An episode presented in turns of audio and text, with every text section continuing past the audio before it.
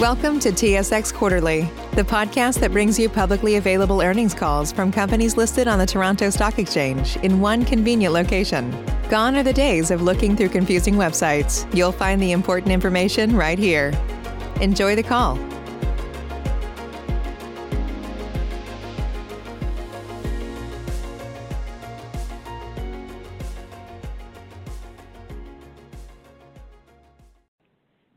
Good day, and welcome to the Cogeco Incorporated and Cogeco Communications Incorporated third quarter two thousand twenty-one earnings conference call. Today's conference is being recorded.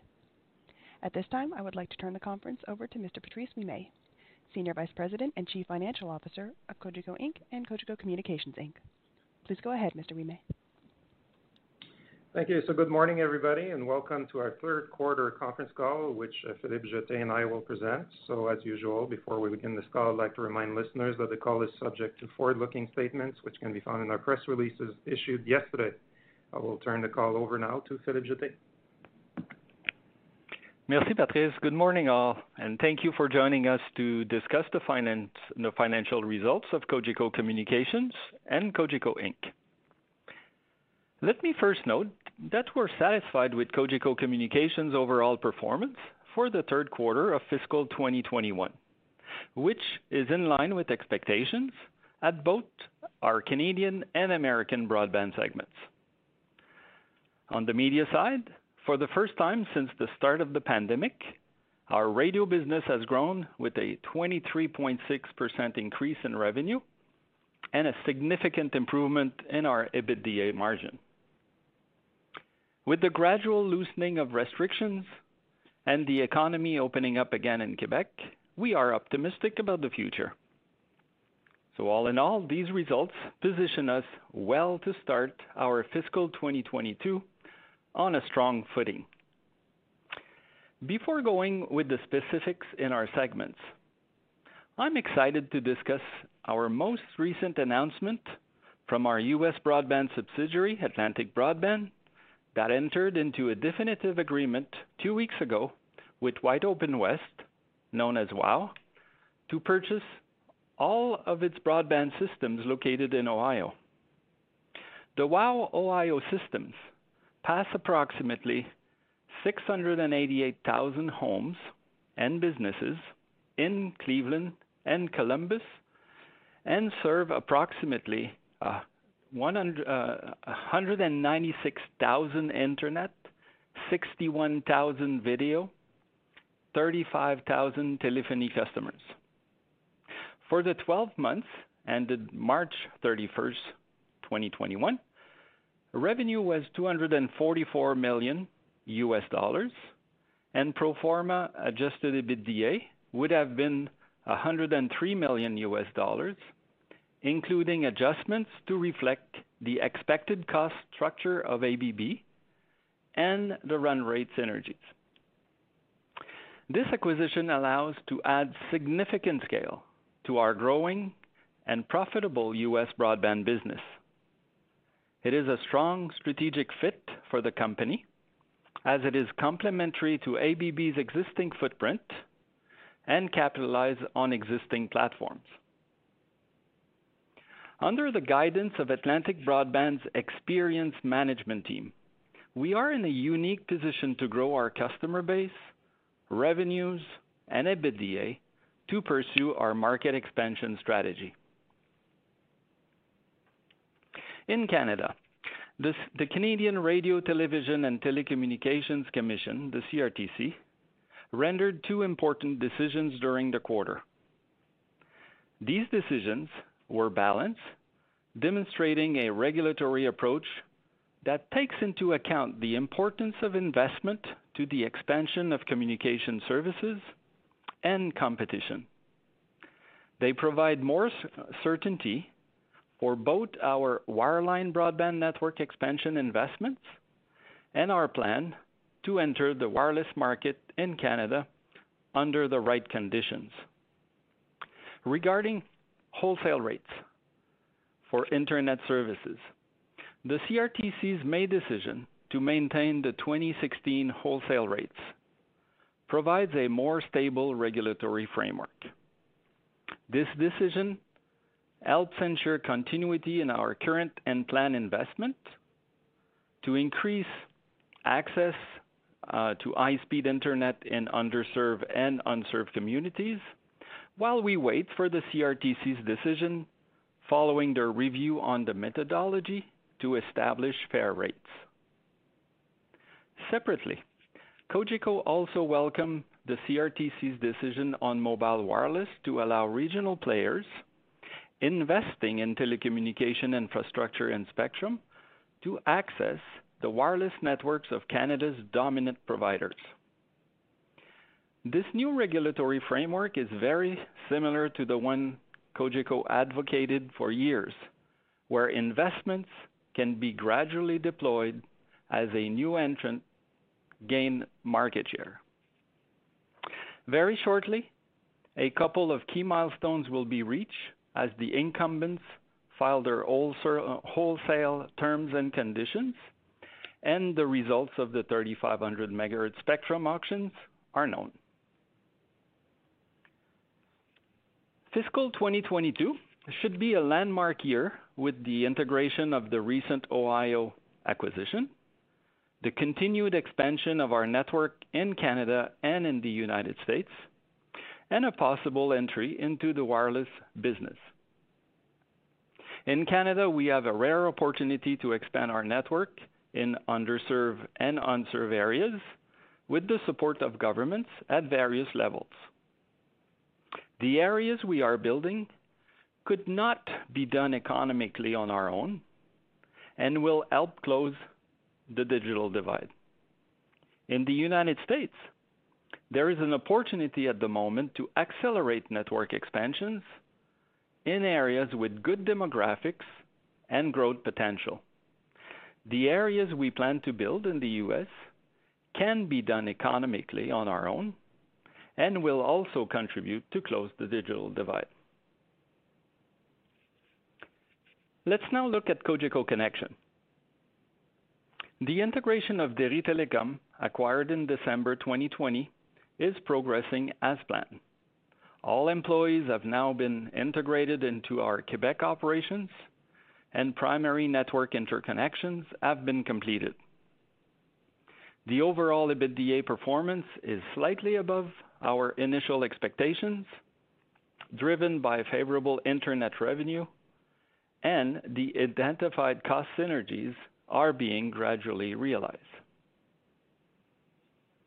Over the course of the third quarter, Cogeco Connexion announced several network expansion projects. First, we announced on March twenty-second that we will carry out thirteen fiber-to-the-home network expansion projects to connect more than fifty-four thousand homes and businesses in Quebec. We also recently announced that we would connect thirty-five hundred homes in Ontario, our expansion into rural areas with financial contribution from the federal and provincial governments represents a unique opportunity over the next few years to connect households in more rural and remote areas. So far, we have secured government funding for more than eighty thousand homes passed, which we plan to build over the next three-year period. We expect to increase home pass by approximately three percent in fiscal twenty twenty-two. And since we expect to be awarded government funding for further network expansion projects in Ontario over the next year, homes pass additions for fiscal twenty twenty-three could be as large as in twenty twenty-two. Cogeco's deep roots in regions and rural communities should continue to, con to contribute to, it, to our success in securing grants to help close the gap in high-speed digital access. And true to our commitment to offer the best internet experience to our customers, Cogeco Connexion has launched an enhanced Wi-Fi solution.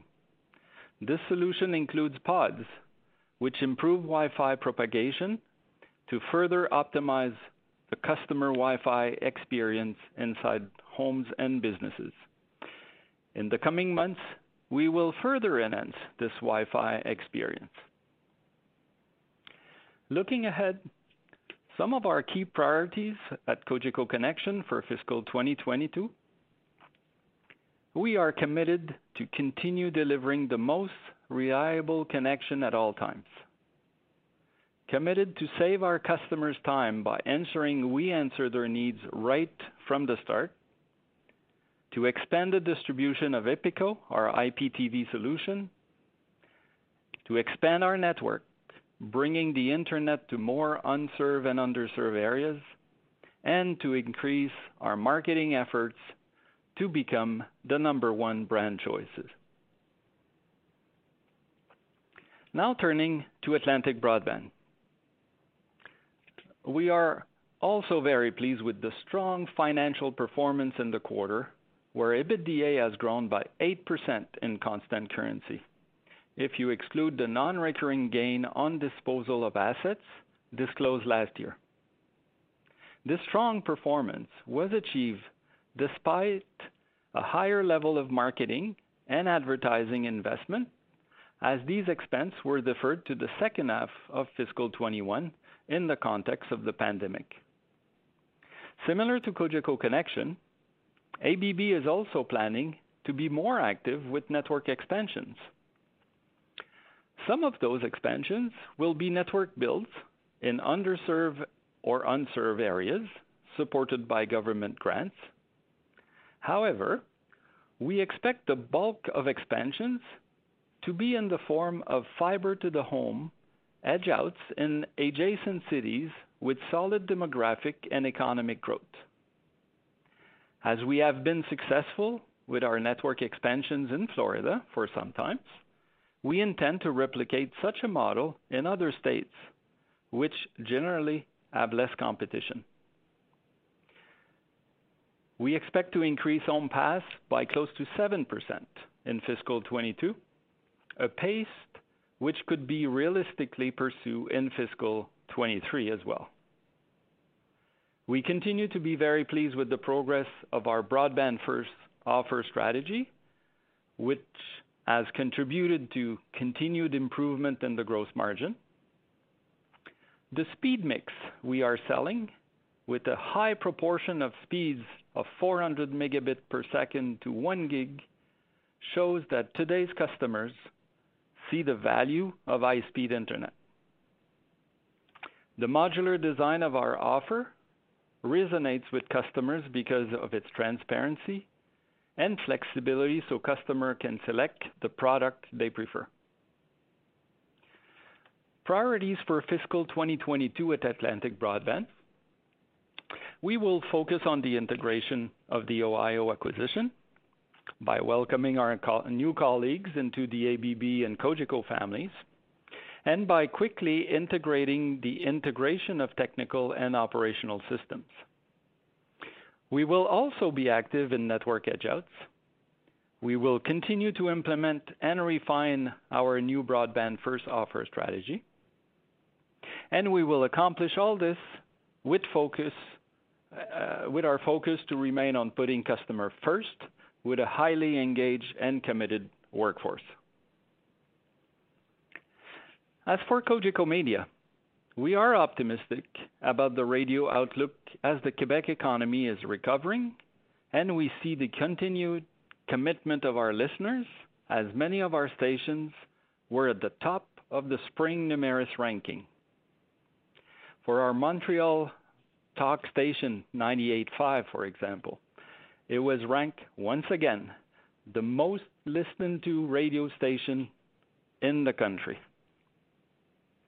We were also pleased to welcome our new president of Cogeco Media, Caroline Paquet, who joined our team on July fifth.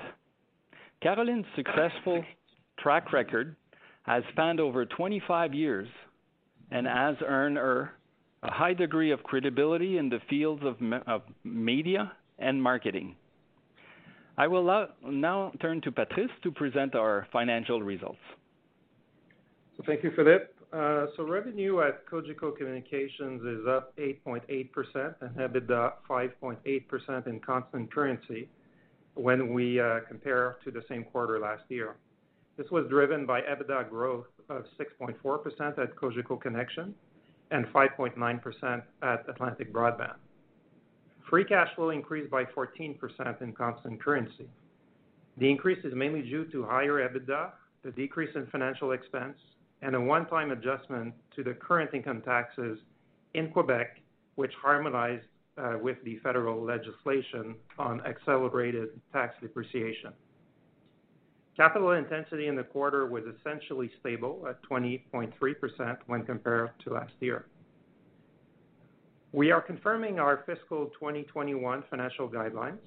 On a constant currency basis, we continue to expect mid to high single-digit percentage growth in revenue and EBITDA, and low double-digit percentage growth in free cash flow.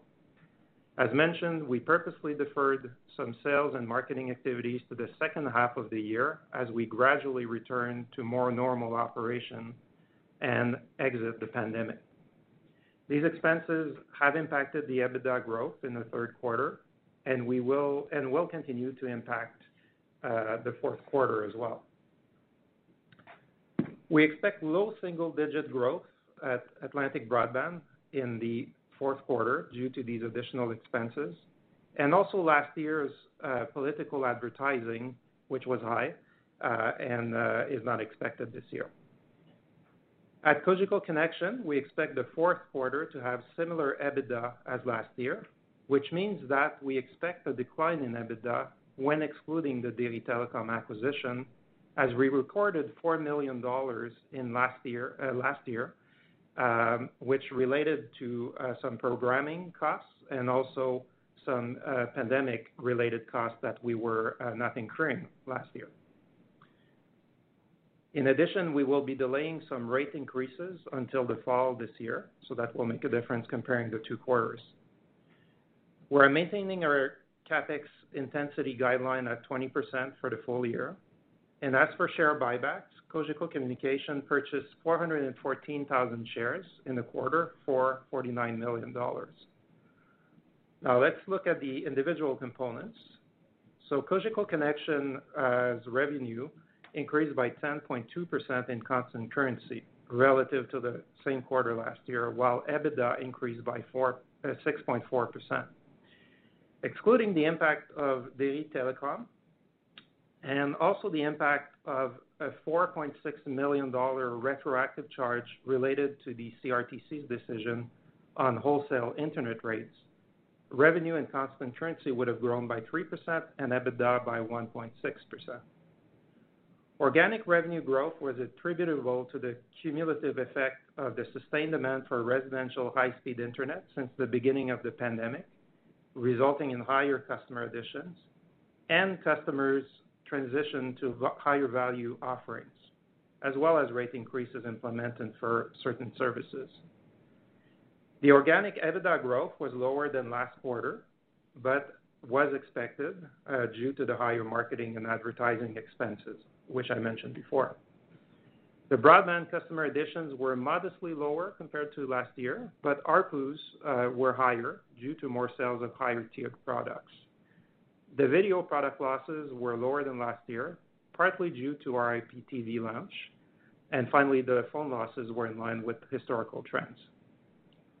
Now, turning to Atlantic Broadband, revenue in constant currency increased by seven point two percent in the, in the third quarter compared to last year, while EBITDA increased by five point nine percent. Excluding the disclosed non-recurring gain uh, we had last year of one point seven million dollars, the EBITDA would have grown by eight percent in this quarter if you exclude that gain. Organic revenue comes mainly from higher residential internet service customer additions, rate increases implemented for certain services, and also strong growth in our business sector. Similar to Cogeco Connexion, Atlantic Broadband incurred some higher marketing and advertising expenses in the quarter, as these expenses were deferred to the second half of the year in the context of the pandemic. Broadband customer additions were higher than last year due to continued strong um, uh, demand for the product and the successful launch of our broadband first new offer strategy. The video customer decline is mainly related to the new approach, uh, the broadband first approach, and the fact that we don't offer video-only services anymore except for bulk units. And the phone product decline was relatively modest. Now let's take a look at Cogeco Incorporated. In the third quarter, consolidated revenue increased by nine point three percent and EBITDA by six point two percent in constant currency.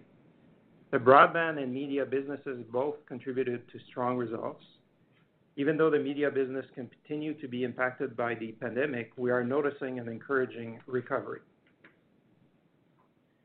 Re- revenue related to the radio operation increased by twenty-three point six percent in the third quarter compared to last year, which has been uh, significantly impacted last year by the pandemic. I will now discuss the uh, Cogeco Communications preliminary financial guidelines for the upcoming fiscal twenty twenty-two uh, fiscal year, which exclude the impact of the recently uh, announced acquisition of the Ohio cable systems from WOW, as the acquisition is expected to close only in the first quarter. We will be only in a position to update the guidelines for that acquisition once we know the closing date. On a constant currency and consolidated basis, Cogeco Communications expects to grow both revenue and EBITDA in the range of three point five to four point five percent. The Derytelecom acquisition, which was completed in December twenty twenty, should contribute about one percent of this growth, as next year will include a full year of operation. At Cogeco Connexion, we expect mid-single-digit uh, growth in revenue and EBITDA, resulting from low single-digit organic growth and the impact of the Derytelecom acquisition. The organic growth should stem primarily from strong demand for residential internet and the upselling of customers to higher tiers, as well as the recent launch of the I P T V product.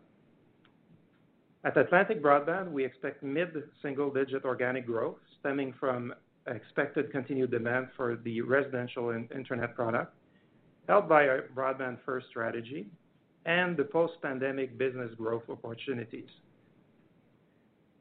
We expect quarterly comparisons to be somewhat the inverse of this year, and we will be comparing a more normal year post-pandemic uh, with um, a year where we concentrated our sales and marketing expenses in the second half of the year. For that reason, next year, we expect the first half comparisons to be weaker than usual and the second half to be stronger.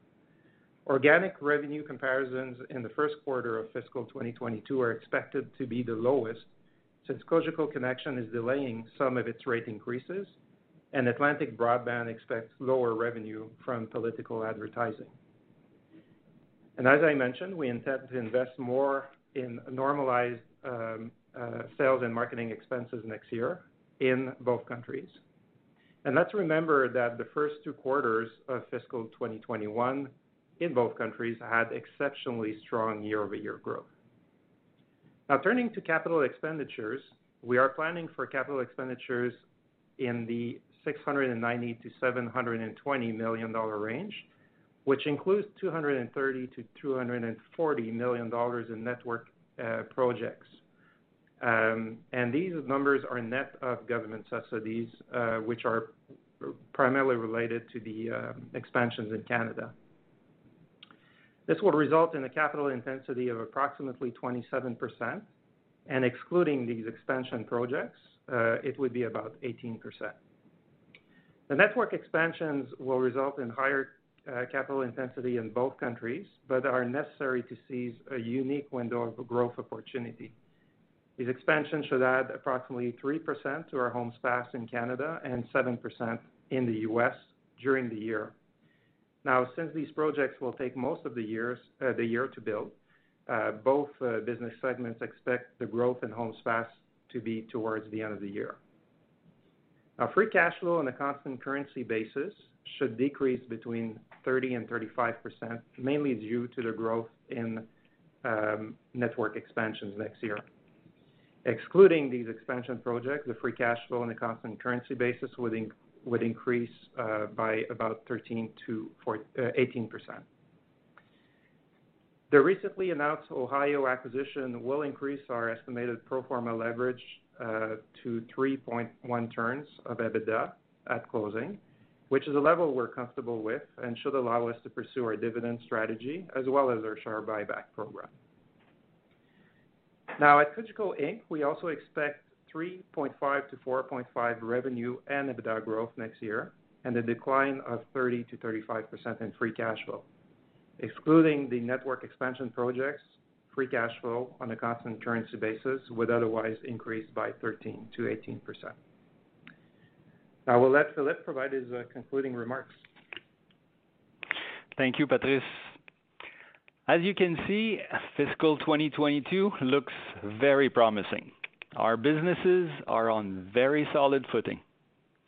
We are particularly excited by the network expansion opportunities, which should accelerate growth in fiscal twenty twenty-three when we are done with the first wave of construction at the end of fiscal twenty twenty-two. Finally, I would like to give an update on Cogeco's commitment with regards to environmental, social, and corporate governance. We recently unveiled on our website and through social media our company's commitment on diversity and inclusion.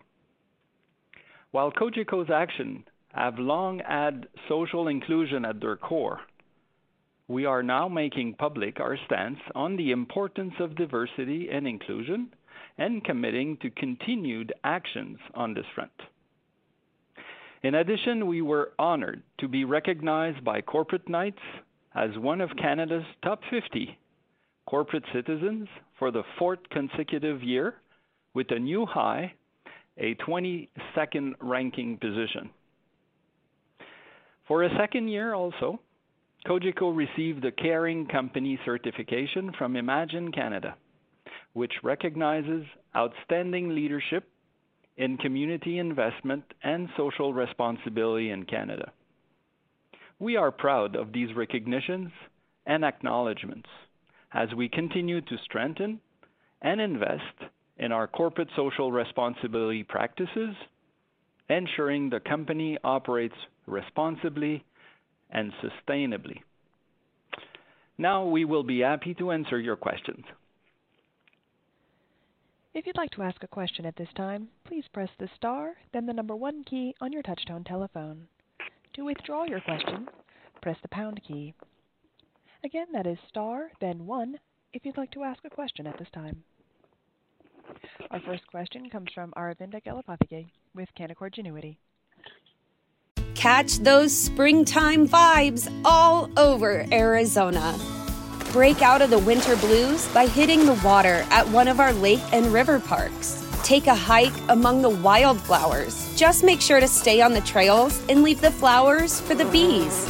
Discover Arizona's best kept secret and visit azstateparks.com slash amazing to start your springtime adventure.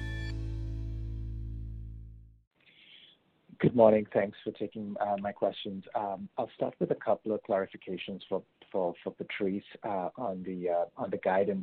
Uh, first of all, for twenty twenty-two, uh, Patrice, can you just confirm that, given they're obviously fairly different exchange rates, uh, one thirty-four for uh, twenty twenty-one and one twenty-seven for twenty twenty-two, I just want to make sure that the three and a half to five and a half percent revenue growth you're projecting does not have any sort of uh, F X. Uh, component to it, given its sort of constant currency. And also, you mentioned Q four low single digit growth in A B B. I just wanted to make sure that's that's in Canadian dollars. Um, uh, that's not constant currency.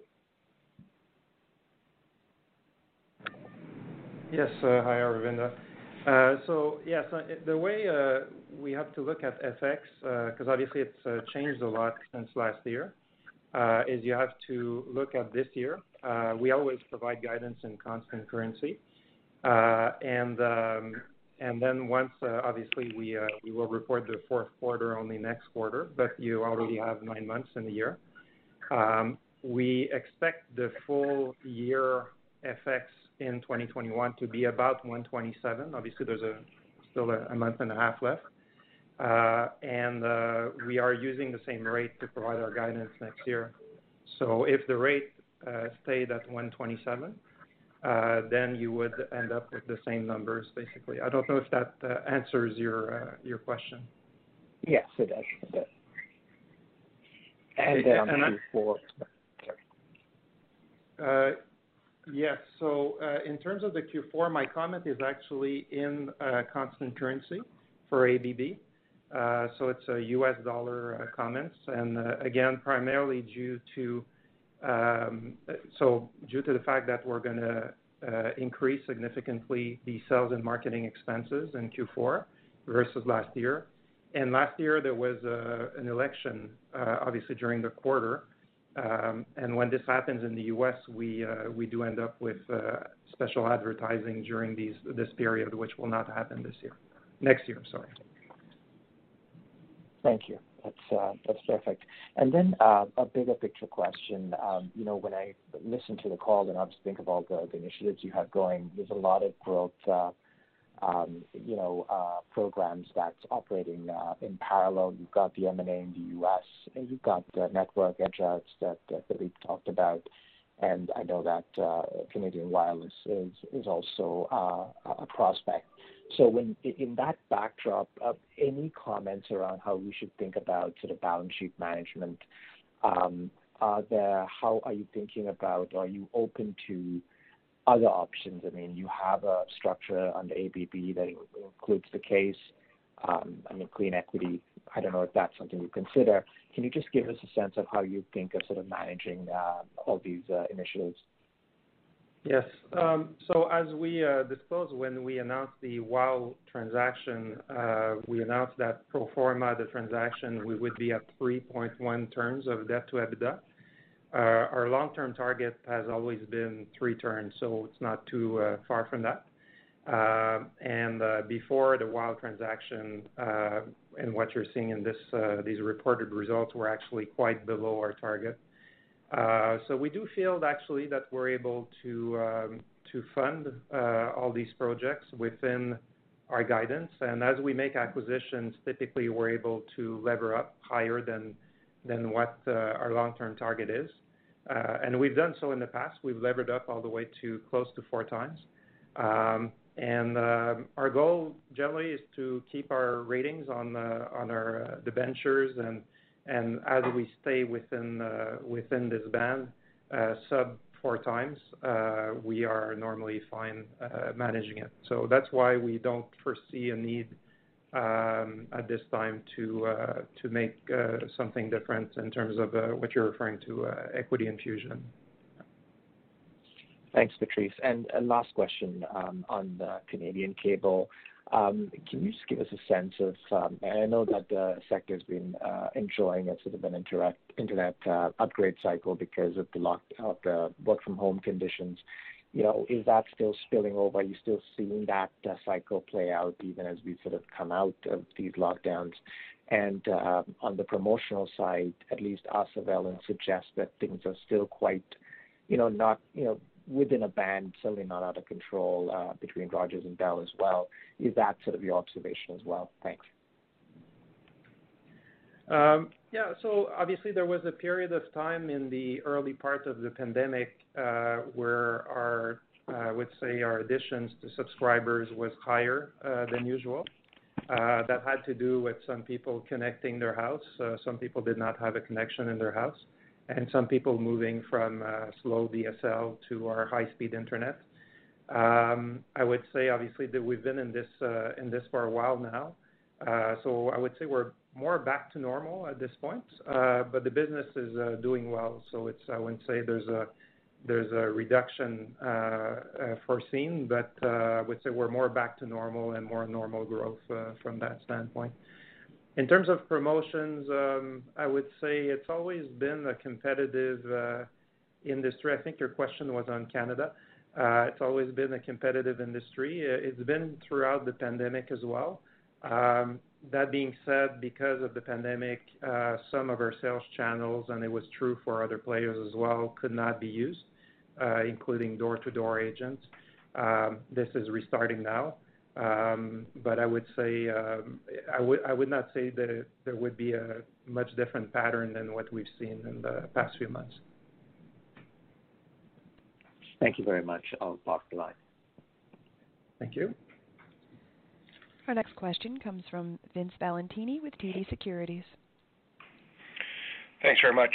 Uh, I want to try to clarify some of these edge out and rural expansion numbers because there was a, a lot of them. So I think if, if I take a three percent increase in Canadian homes, that would be about fifty-nine thousand, and a seven percent increase in U S homes would be about sixty-five thousand. So can we add those two together, and it, it'd be about one hundred twenty-four thousand new homes passed by the end of fiscal two thousand twenty-two? Is that is that correct?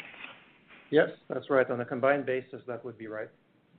Okay. And the eighty thousand figure then is basically just a, a different metric of of how many homes in Canada have been won so far, but you won't build out those entire eighty thousand by the end of fiscal twenty-two. Is that correct, Patrice? That's also right. Uh, most, I would say a good portion of it will be done in twenty twenty-two, uh, but some will spill over in the next year, in the following year. Okay. And then in terms of the CapEx, the two hundred thirty to two hundred forty million, that is just your portion of the CapEx for those one hundred twenty-four thousand homes. It doesn't include any of the, the government subsidy money. Is that correct? That's also correct. Uh, it's on a net basis, and that's how we're going to report it as well for accounting purposes. Uh, the subsidies uh, go against the CapEx, so it's always presented net, so that's why we showed it this way. So it, it seems a bit high compared to some of the other um, wins I've seen from other carriers. I mean, if you're spending eighteen hundred dollars to nineteen hundred dollars per home passed, and then the government's kicking in a a big chunk on top of that. Some of the figures from other carriers seem to be more well below one thousand dollars per home is what they have to spend. So I just want to make sure it's, it's right. You're, you're spending eighteen hundred dollars to nineteen hundred dollars per home pass to get these new homes? Yeah, so we uh, obviously every project is different. Uh, there's some in Canada, some in the U S as well. In the U S, there's less uh, government subsidies, um, whereas in Canada, most of them are with government su- subsidies. We do include, though, uh, some additional costs. So there's some cost to connect houses from the street. Uh, we have some C P Es in there as well, because this is what we're planning to spend next year in these new areas. Um, so um, it's not always very comparable if if, uh, if a, provi- uh, a distributor will use only the uh, network costs without the connection and the success-based CapEx. So we did include some success-based CapEx. Uh, in these numbers, which explains uh, part of the difference. Okay, that's helpful. Thank you. And, and last one is, just to be clear, your your three and a half to five and a half percent revenue and EBITDA growth guidance. You're assuming zero contribution from these new homes, like none of them will be connected by you know May, June of next year, so that you may get a, a quarter of of the year with with some subscribers hooked up. You're assuming that's zero within the guidance. Yeah, that's right. It's uh, it's we've assumed zero uh, because most of it will come at the end of the year, and then you you need to start connecting people. Um, and when we look into the following year in F twenty-three, uh, then obviously we're going to start seeing some revenues because we have uh, plans to. It takes a couple of years to attain uh, your run rate. Uh, the first year, typically, you'll have some uh, ramp-up during the year, obviously. And on the EBITDA front, you have some costs also. You do some marketing as well. So I would say the major impact of uh, these builds will be in F twenty-four, uh, but we'll see some of it in F twenty-three uh, to a limited extent and uh, none in F twenty-two. Excellent. Thanks very much. Thank you. Our next question comes from Jeff Fenn with Scotiabank. Thanks. Good morning. Uh, maybe just to follow up on uh, a couple of uh, Missus questions uh, on CapEx. Um, is it fair to say that this capital increment here, um, or any capital investment, does it include any wireless investment um, at this point for F twenty-two? Um, and then also regarding the um, the subscriber take-up and penetration, um, I mean, I, I think most of you understand that these areas that you're expanding into, both within the U S and Canada, are pretty underserved or unserved, and you're going in with fiber. So what should we assume for penetration going forward? I know it's going to take a year or two before you get to that full run rate, but, I mean, shouldn't we assume something very high, like well above fifty percent penetration once you're into these footprints? And then lastly, just from a pricing perspective, how do the rural broadband rates uh, compare to urban? You know, our understanding is rural tends to be a bit higher just because of the higher cost, but you've got some subsidies. So how does that all balance in terms of the rates at the at the end? Thanks. Okay. Hi, Jeff. Uh, yes, on the uh, uh, capex, it's uh, no. It's these are the expansion of wireline capex, so the two hundred and two forty uh, million I referred to. So it's more traditional uh, expansion with fiber to the home, as you pointed out. Um, in terms of take rates, uh, we are planning, and we've added uh, some information in the I R presentation to that effect as well. So we're planning uh, in Canada to get to a fifty percent penetration rate. Uh, our target is three years uh, to get there. Hopefully we can do better than this, but that's uh, that's what we assume uh, for now, uh, with uh, unlevered returns in the mid-teens. So it's, uh, again, unlevered is, is an, an important word here, so mid-teens. Um, in uh, the U S, uh, there will be a mix of uh, projects. Some are in areas that have uh, very little uh, competition, so underserved, and some come with government subsidies. But I would say the majority is not that case, where it will be more competitive areas, like we're doing in Florida and we've been doing for many years as well. Uh, so for that reason, the target in the U S is thirty-six percent over three years as opposed to fifty percent. Um, in terms of the, and it would be a similar return as well. In terms of uh, pricing, um, I would say we don't have a major differences in pricing uh, in Canada. In the U S, it would be true as well, except in Florida, when we get into bulk units, then usually there's more discounts because you're, it's a quite different market and and a lot of efficiencies and on the capital front. Uh, but otherwise, I would say it's, uh, you should not assume a major change in our uh, A R P Us. Okay, thank you. Um, and then just finally on capital allocation, um, you know, we've, you're now committed to um, the expansion in the U S with WOW WOW assets. Um, you're committing to network footprint expansion both in Canada and the U S. So that, that's a lot of capital Uh, to be deployed. In terms of the what's next on opportunity, can you talk about the next set of priorities regarding capital allocation?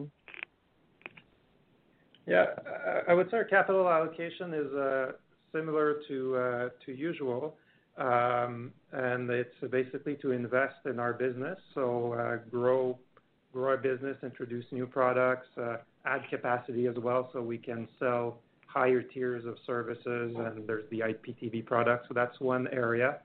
Uh, acquisitions uh, has always been the case. I would say, obviously, with the Ohio uh, acquisition, uh, we should expect uh, smaller transactions if they present themselves uh, in the uh, short term, uh, because this one is obviously a, a larger one. Uh, the network expansions is something we find is uh, unique right now uh, as these government subsidies are available to grow in areas where we could not economically do it in Canada before. Uh, we have to seize that opportunity. So that will probably last. It will last more than one year. We think F twenty-two will be uh, uh, probably the larger amount and then declining a little bit in terms of investments afterwards, but it depends on how many additional homes passed we win uh, in the next few quarters as we're applying to a number of these uh, additional projects. Um, and in the and in the U S, we'll, we'll, we'll see, but we see a, an opportunity right now to go in areas where uh, we are confident we can get good share and good returns. Uh, as for other uh, other projects, we'll have to see how how they uh, how they uh, what what comes, and uh, but I would say that's what we're focused on uh, right now. Um, and maybe just to clarify, are, are you not mentioning wireless because it's pretty low in terms of priority, because it's pretty low in terms of return? Um, is there a reason why wireless is not mentioned? Yeah, for, for wireless, uh, actually, uh, sorry, I forgot to mention it. It's one of our capital allocation priorities if we decide to get into it. Uh, I will not comment on spectrum auctions. As you know, I can't comment on this. Uh, but in terms of uh, uh, capital and fixed asset uh, capital deployment, if we do get into it, Uh, we've always said, and it's still true today, that uh, we would uh, like to invest as we grow and benefit initially from the M V N O regime, and then uh, invest in uh, networks as we grow, as opposed to day one for fixed assets. Great. Thanks, Patrice. As a reminder, if you'd like to ask a question at this time, please press the star, then the number one key on your touchtone telephone. Our next question comes from the line of Jerome Dubray with Desjardins. Thank you. Uh, bonjour tout le monde. Uh, first question on, on your guidance. Uh, again, uh, the M D N A says that you expect benefits from uh, work from home will continue after the pandemic. Uh, does that mean you expect customers will, will stay on the plans they chose, or, or do you rather mean that the pace of increased adoption and A R P U growth could be higher for longer? Yeah, so, uh, well, it's difficult to tell. We don't expect uh, major changes. I, I think the, ma- the, the bigger change will be that we initially were able to add more subscribers than Uh, than normal, for the reasons I explained uh, uh, earlier to another question. Uh, but uh, in terms of uh, tiering and A R P Us, uh, we do expect that people who have upgraded their speeds uh, for doing video calls or whatever it is, we don't necessarily see a scale back afterwards.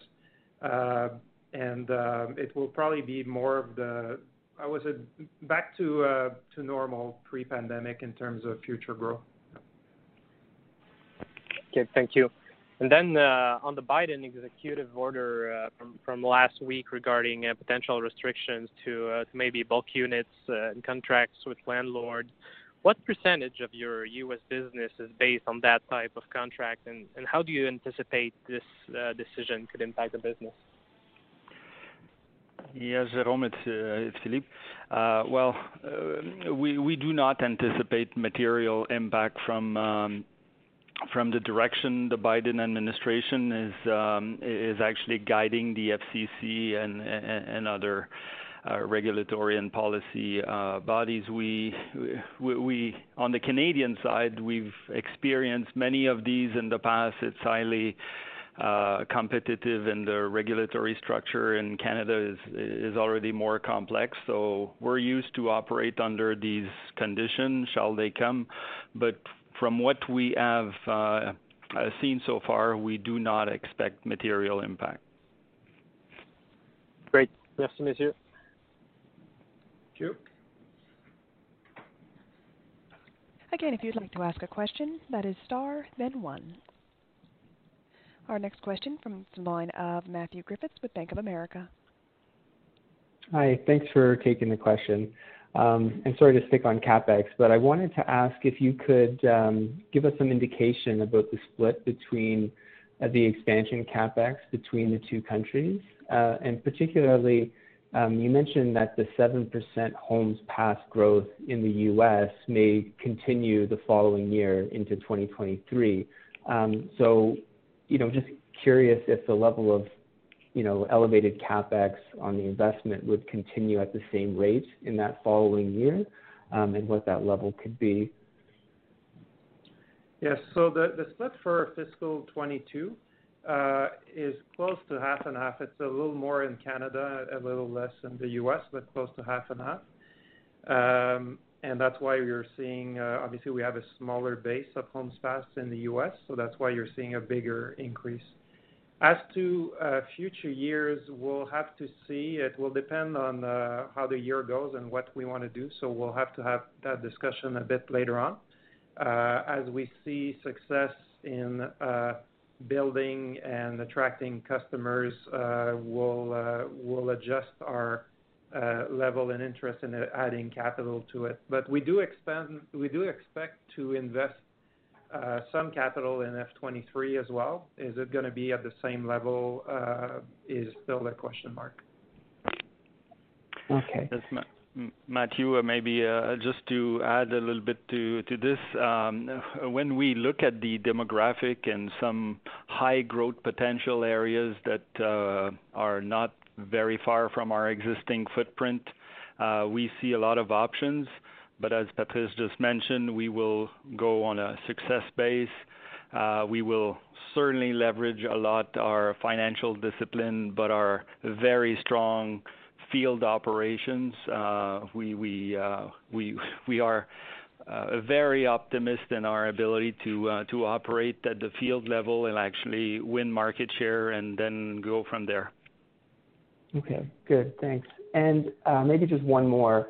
Um, the U S seems to be, you know, ahead of Canada on the progress of reopening the economy.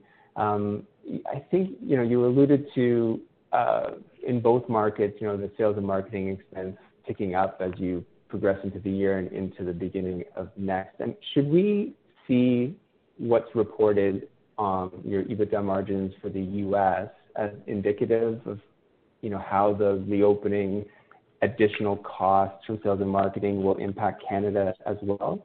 Or is it, uh, can you, is there other distinctions that you'd like to draw?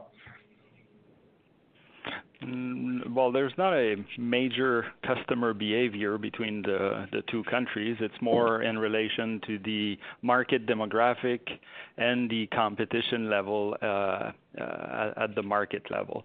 So um, we, we have excellent products, really good customer service, and this is what really is making a difference. Uh, this customer during the pandemic has adopted higher speed in, in, in our services. Uh, we're expecting that first they will retain high-speed access, and second, uh, the application space continue to deliver more and more um, application hungry, uh, and and the, the sweet spot now of uh, of speed uh, for in terms of uh, tiering is between one hundred and, and five hundred megabits. So we can continue to support the high demand uh, and keep people connected.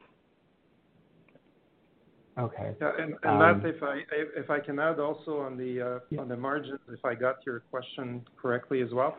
Uh, in terms of margins in Canada, we are seeing uh, next year to be in a similar place as this year. Uh, that's EBITDA margins. And in the U S, we'll probably see an increase as we uh, have introduced broadband first, and it emphasizes internet, a bit less video. Um, although we're going to introduce an I P T V product, so we're still believing in the video product, but still we do expect uh, more skewing towards internet. Uh, that should benefit the, the margins. And they, when you compare the two countries, uh, then it's a little different because the consumption of video is different in the U S versus Canada, uh, and the packages are typically bigger, more expensive. And that's why the uh, EBITDA margins uh, naturally are lower in the U S. Doesn't it, it, the dollars can be there, but the percentage is naturally lower in the U S than in Canada. All right, good to know. Okay, thank you so much.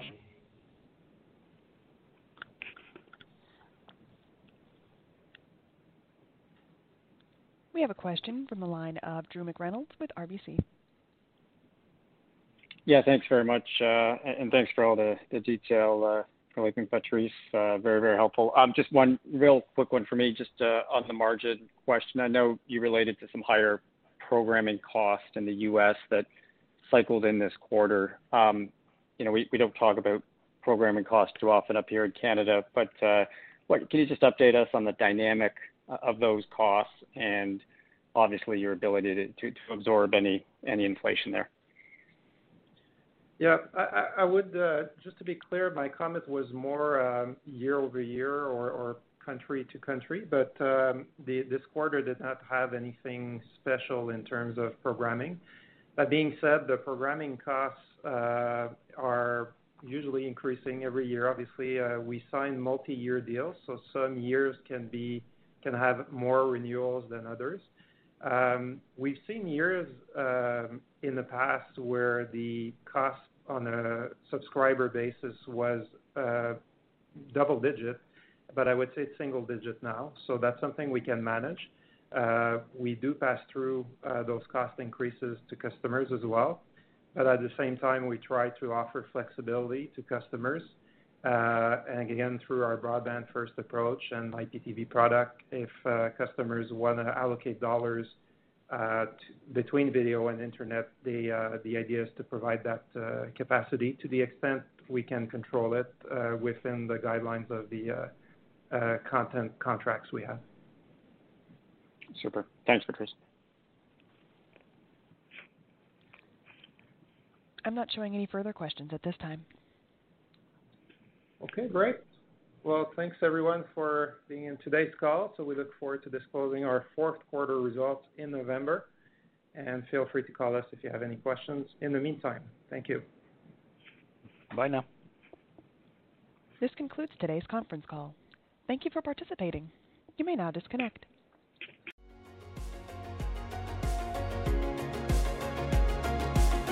Thank you for listening to T S X Quarterly. If you enjoyed the cast, remember to leave a good rating. And remember, for any additional inquiries, please consult the company's investor relations section on their website. See you next time.